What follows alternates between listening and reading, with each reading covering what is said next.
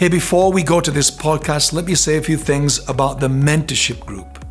As leaders, we know that we need the wisdom of a mentor to help us focus on what matters and avoid costly mistakes. Yet, too often, finding that person we trust and who's experienced is impossible. And then, if we do find them, they're on the other side of the world, or it's too expensive, or they just don't have the time. I've been mentoring people now for over 30 years in a one on one basis. And at the start of this year, I've been thinking a lot about how I can mentor more people, how I can help more people. So, I have created an online community called the Mentorship Group. Here you'll be able to join me live for monthly group mentorship sessions. You can ask me questions, anything you like, wherever you are in the world, for a fraction of the cost that this would be in a one to one mentorship situation. You can be part of this new intimate conversational community, getting answers and breakthroughs and insights that all of us need. Everyone needs a mentor, so let me be yours head to www.thementorshipgroup.com and sign up today. So that's the mentorshipgroup.com, and I look forward to chatting with you all there. Hi, Paul Scanlon here. Thanks for taking the time to click on my podcast. I want to spend time focusing on my primary passions of leadership, personal development, communication, growing big people, and I hope that these podcasts really help and add value to your life and to your journey. Thanks for tuning in. Let me start by saying I'm going to speak about serendipity tonight. Um, I was walking on the canal where I live recently, and uh, where I live, there are barges parked along the canal. And I was looking at the names of the barges. One of the barges was called serendipity. And I didn't know what that word meant. You know, you sometimes hear a word and you assume you know what it means, or you think it must be something to do with that because of serenity or dipity. and you come up with your own definition, but, but you really think, oh, I'm not really sure what that means. And before I tell you what it means and what I want to say to you about this word tonight, I want to just say that, uh, and I didn't realize this till recently and thought it's worth me saying this to you guys. I've had at least two significant encounters with God walking on the canal where I live. One was when I received my commissioning, and I've, I explained that to some here years ago when I taught a message about who will love the legacy. And I talked about my commissioning to do what I do now and I, uh, with regard to the circus that was there. How many were here and remember that message?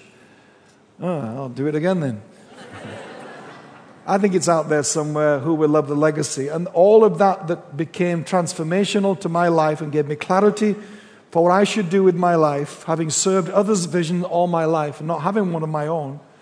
That was the day that I got my own clarity of my vision for my life, walking on that canal, saying to God, What do I do? I've served other men for 25 years. What am I supposed to do? And then on that day, on that canal, almost in the identical spot to where I saw the barge the other day, something happened. And I explained that in that message. And there was a big, big top and a circus. And, and that's when God began to say to me, What do you see? And I said, I see a circus. And what's the circus about? And I began to answer questions in my mind like the Old Testament prophets did. Uh, Jeremiah would see, I see an almond tree, I see a pot tilting, and God would say, What do you see? And then he'd say it, and God would tell him what that meant and interpret it to him. And the bottom line was that God said to me, Don't build the circus. Don't build me a circus. I've got enough of them. Build me a house. But don't build me a place for entertainment. Don't build me a place where people come and people go. Don't build me a place where wild things are tamed. Build me a house. And I became clear then in what I was supposed to do from that day on. And then a few years after that, as many of you know, in crossing over, it's where I was walking my dog on the canal and I saw the piece of paper that had on the ground. You know, I said to God, Do you want us to start a bus ministry? I'd read a book and it mentioned bus ministry, and it was a big thing and a bad time to start a new idea in our church because we we're already losing lots of people and lots of money. A new buses sounded expensive and stressful. And, uh, and I, I, saw on the ground a piece of paper. I said, God, I need a sign. I need something just between me and you to let me know I should do this. And I saw a piece of paper and I picked it up. It's a child's handwriting from a kid's textbook. And it had three things written on that piece of paper. Number one, transport is extremely important. Number two, because of it, because of it, um, prosperity came to the city. Number three, because of that, the population exploded. And I'm like, this never happens to me. so, two occasions walking on that canal that I can think of, many other times when I've uh, heard from God walking on that canal, but two significant things that I, that I went public about that I felt was significant to us all, not just me. And then the other day, uh, I don't think this is maybe in that league, but my point is that you don't need to go anywhere around the world to a place where God's moving. You need to find a place where you live, and God will come and visit you there uh, and save you the airfare. And I'm not against visiting places around the world. I think it's good to expand your life, expand your mind. Some of you have come here and we visit places, but that is no substitute and never can be a substitute for where you live, however mundane, and, and some have the beautiful oceans of California, and, and some walk by the canals of Bradford. And God is no respecter of places. And if you find a place, if you nominate a place that is within easy reach of your normal routines to be there regularly, God will meet you there. And God will get said to you, and God will get to you the most important things you need in your life. He will get to you in the most unimportant, mundane place. If God can feed Elisha with a raven, and the raven can find him, and the raven can go against his own nature by not swallowing the meat in its own beak as a meat eating creature. If God can get a bird to do that and find without GPS where he is and drop meat there every day to keep him alive, don't you think God can come to where you live and meet you where you live, in the normality of where you live, in the backwoods where you live, and that becomes a special place for you? And I've heard God more walking on that canal than I have in any special place around the world that is special to other people. I've learned a lot in traveling around the world, but tranquility breeds creativity. So find something that's your tranquil place and go there often. And don't go there looking for an agenda, just be there. Just put yourself there. And while you're there, if there's things on your heart, talk them with God. And you might be surprised in that place what you come out with. Anyway, I'm just saying that to encourage you as leaders, especially, to find a place, and God will meet you there. Serendipity is an amazing, I think it's a lovely word. I thought that's a nice word. It's one I ought to find out what it means before I knew what it meant. Serendipity means to discover things by accident. It means to find by accident something better than what you were looking for on purpose. In Africa, and I didn't know this till I looked it up the other day, they have a bush called the serendipity bush. It has a serendipity berry on the bush. When you chew the berry, it makes sour things taste sweet. Therefore, it has this serendipitous quality of helping you discover something in the eating of the berry that's a shock once it is in your mouth and transforms bitter to sweet. I realized as I thought about this word that day and since then that the kingdom of God has been found by many, many people serendipitously. In other words, they were not looking for God, they bumped into him by accident. That would be according to their perception of things, not according to God's omnipotent, all knowing, timeless perspective. Nothing is an accident to God. Serendipity is not how God views our life, but it is how God operates in and through our lives, is what I want you to see tonight. In Matthew 13 44, it says, like treasure hidden in a field. And when a man found it, he hid it again, sold all he had, and bought the field. In other words, he's not looking for the pearl of great price or the special treasure he found in the field, but when he found it, he sold all he had to make sure that he owned that field and owned the treasure that he found, he stumbled by serendipity, as it were, on the kingdom of God. Many stumbled upon Jesus. The thief on the cross accidentally spent his dying hours with Jesus. He didn't plan that. He could never have planned his execution to be on the same day as the Son of God. But serendipitously, he found his last hours with the Savior who took him to heaven with him that day. Bartimaeus was doing what he did every single day at the same point, and just shouting out for alms and for help as a blind beggar. And serendipitously, Jesus came walking by that day on his way, leaving the town and the gates where he sat normally, to the gates of the town. He's coming by. He hears the noise in the crowd. He hears the name of Jesus. He knows that Jesus helps people like him, that he's a miracle worker. And he calls out, Jesus, Jesus, help me. And by accident, it would seem, because he couldn't go and find Jesus, he had no means to travel to find him. He just sat in that one grubby place at the low end, at the bottom of the food chain, as it were, as far as society is concerned. And Jesus serendipitously came by and touched his life and lifted him and transformed his world.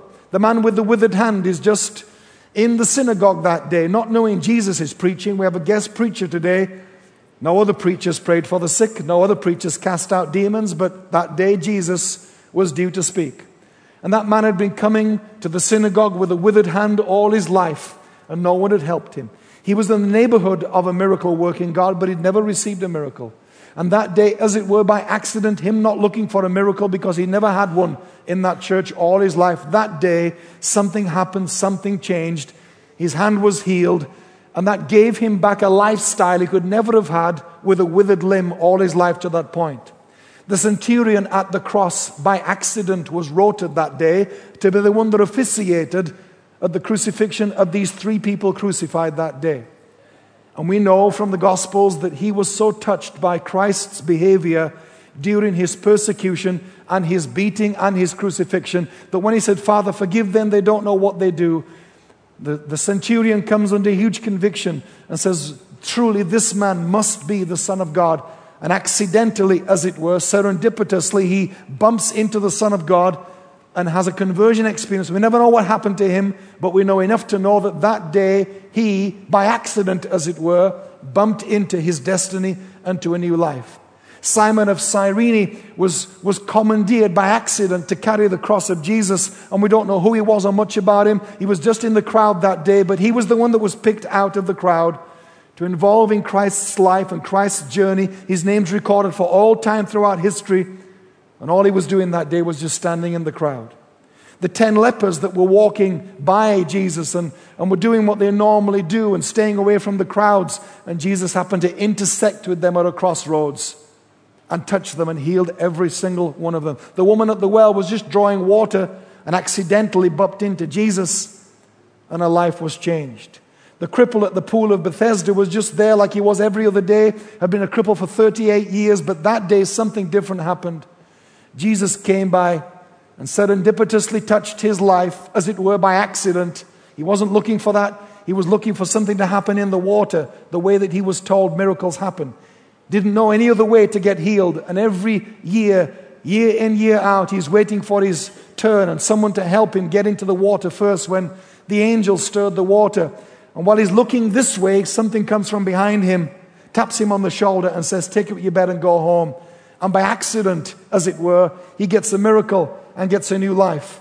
The boy with the five loaves and the two fishes serendipitously is in the crowd that day, and his, his small meal is spotted. It is, it is offered to Jesus to feed the 5,000. We don't know his name, but we know that he stepped into the history books, and we've preached sermons for thousands of years about that little boy's lunch that day. And we don't know his name, and it was not planned and not organized except by God. And serendipitously, thousands of people were helped by that boy's lunch. I want you to see before I'm done tonight that God has guided your life by serendipity more than you will ever realize. But tonight, after I'm done, I want you to have an awareness of that that you've never had before, so that for the rest of this year, you begin to look for it and expect it and plan for it and build a life that creates more of it in your world. That's what I want to show you tonight. Looking back, my own conversion was so serendipitous. It was unbelievable looking back. Only God, you know, you look back on your life, don't you, and you think, only, only God could come up with that ridiculous, what are the odds kind of idea to get something done. Some of you are here serendipitously. It's an accident that you're here.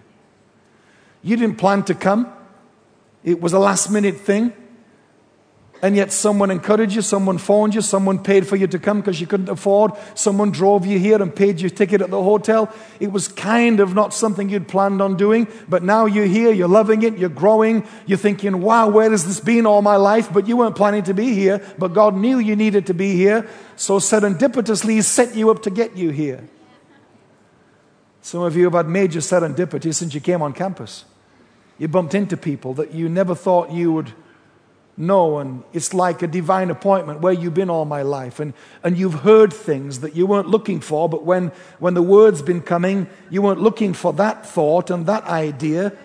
But as it was said, something inside you went, Oh my gosh, that completely helps me understand what it is that I'm going through. Someone said to me today, You know, I want to thank you for what you said. It was only a few moments as you closed the meeting, but it so helped me to put into place what I was facing. And the lights came on, and I went, Aha, and had a eureka moment. But he didn't come looking for that. Keep your ears open this next 24 hours. Don't just be switched on in the moments when you think we are teaching. Keep your eyes and your ears and your heart wide open because serendipity operates when you're not realizing it's going on. And I want you to have an awareness about something that I believe God is woven into the fabric of humanity.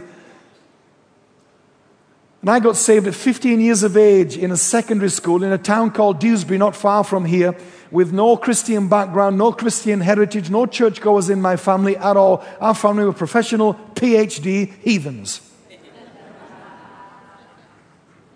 and I was at school, and a, and a school teacher um, led me to Christ, but he was a new teacher. He, he was new on staff. We'd never met him before. And he came to teach RE, religious education. It was compulsory back then, as some of you remember. But his life and testimony and the way that he communicated these things that were boring with the other teacher somehow grabbed my attention. But months later, when I found out how he got the job. I look back and realize only, only God. Because he'd just come out of teacher training college in South Wales where he'd qualified. He was a Welshman. He and his wife were from South Wales and he applied for a job in Dewsbury. And he didn't know till the day he came for set up for the interview that it wasn't Dewsbury where he thought it was in the country. He thought Dewsbury was in Kent, not West Yorkshire. Ibagum. And when he told his wife, I've got my geography wrong, it's up in West Yorkshire, and all that they'd heard about West Yorkshire was that we all walk around in cloth caps and clogs. And we keep ferrets and pigeons, and we eat pork pies. And we say, bag go milkly more about that. I hope love. Which is not really too inaccurate, is it, for most of us up here? I suppose, but it freaked them out, and they thought this was all like you know, the dark satanic mills of the old verse, and they don't want to be up here amongst that. And so he promised his wife, he didn't feel it was right to say, I won't come for the interview, but he promised his wife the day he set off to drive five hours north, six hours north almost, to this school. He promised his wife, I will throw the interview. I will come across in a way that they will not want to employ me.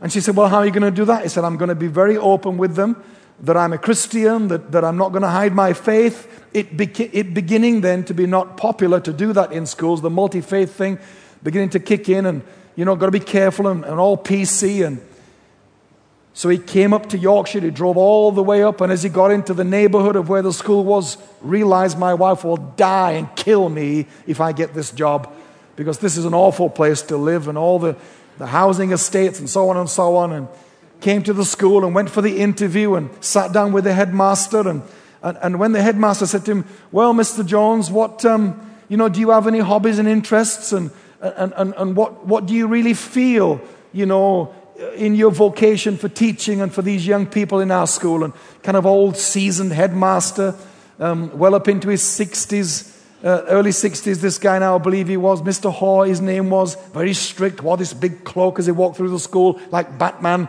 And we were caned, I'd been caned a few times, and he was just this imposing figure, Mr. Haw. He had big, bushy eyebrows and a big mustache, very intimidating, always walked ramrod straight through the school.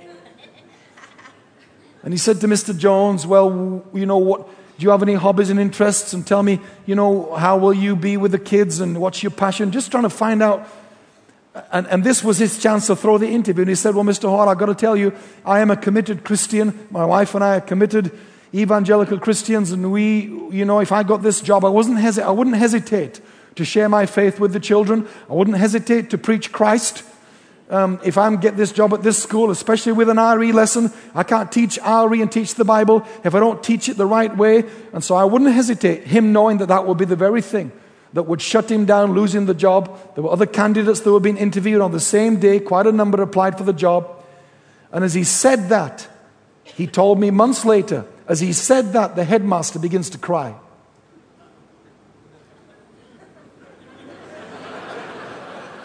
is never a good sign when you're trying to throw the interview. Turns out the headmaster's a backslider. Says, Mr. Jones, you are an answer to prayer. For so many years, I've been begging God to send me another staff member that is sympathetic to my faith. And he said, You have come all the way from South Wales today. He said, We need to talk no more. You've got the job. And he said, I went out of the office in this daze. I drove back to South Wales in a daze, thinking I, I, I, never said to him, I don't want the job, or let me think about it, or what's the salary structure, or is there a relocation? He said, I never asked any of the questions my wife would ask me. And he said, I'm dreading all the way back home. It wasn't no, no cell phones those days to give advance warning. I was rehearsing. He said, I went through the door and I said to my wife, she said, Carol said to me, Well, how did it go? Please tell me that we're not going to that awful place. He said, You better sit down.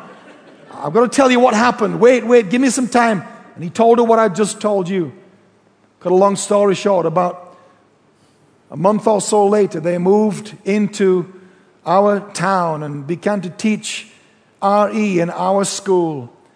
And I was, I think, the first young person in the school to give my life to Christ. It was only a few weeks in after him teaching and my seeing something in his life that kind of woke me up inside. And I remember saying, God, if this is real, if this guy's the real thing, if this is real, I'm going to give it a shot. Was my first conscious prayer ever to God, as simple and as clumsy as that. And God seemed to understand it and get a hold of my life and begin to change me from the inside out. And I look back and I think, what a divine setup. What a serendipitous thing God pulled on him. He didn't come looking for a job, he came looking to not get the job. And I've realized that, that, that when it comes to when it comes to destiny, when it comes to knowing the will of God, God is really, really economical with detail.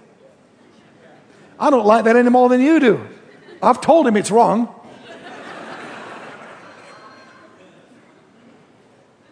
And the reason God is sparse with detail when it comes to things that are massive to us is because, well, two things. One, He wants you to grow in problem solving ability. I'll talk more about that tomorrow morning. And two, He wants to allow for serendipity. He wants to allow for things that you would never have planned for, would never have looked for, could never have imagined could happen. And God wants to allow for surprises. In fact, someone once said, if you want to make God laugh, tell him what you've got planned. I think that's right. Well, thanks again for listening to today's podcast. I hope you found it beneficial. And uh, I know time is precious commodity for us all, but I would love it if you would take the time to write a review or comment, and above all, maybe subscribe to my podcast channel. Thank you.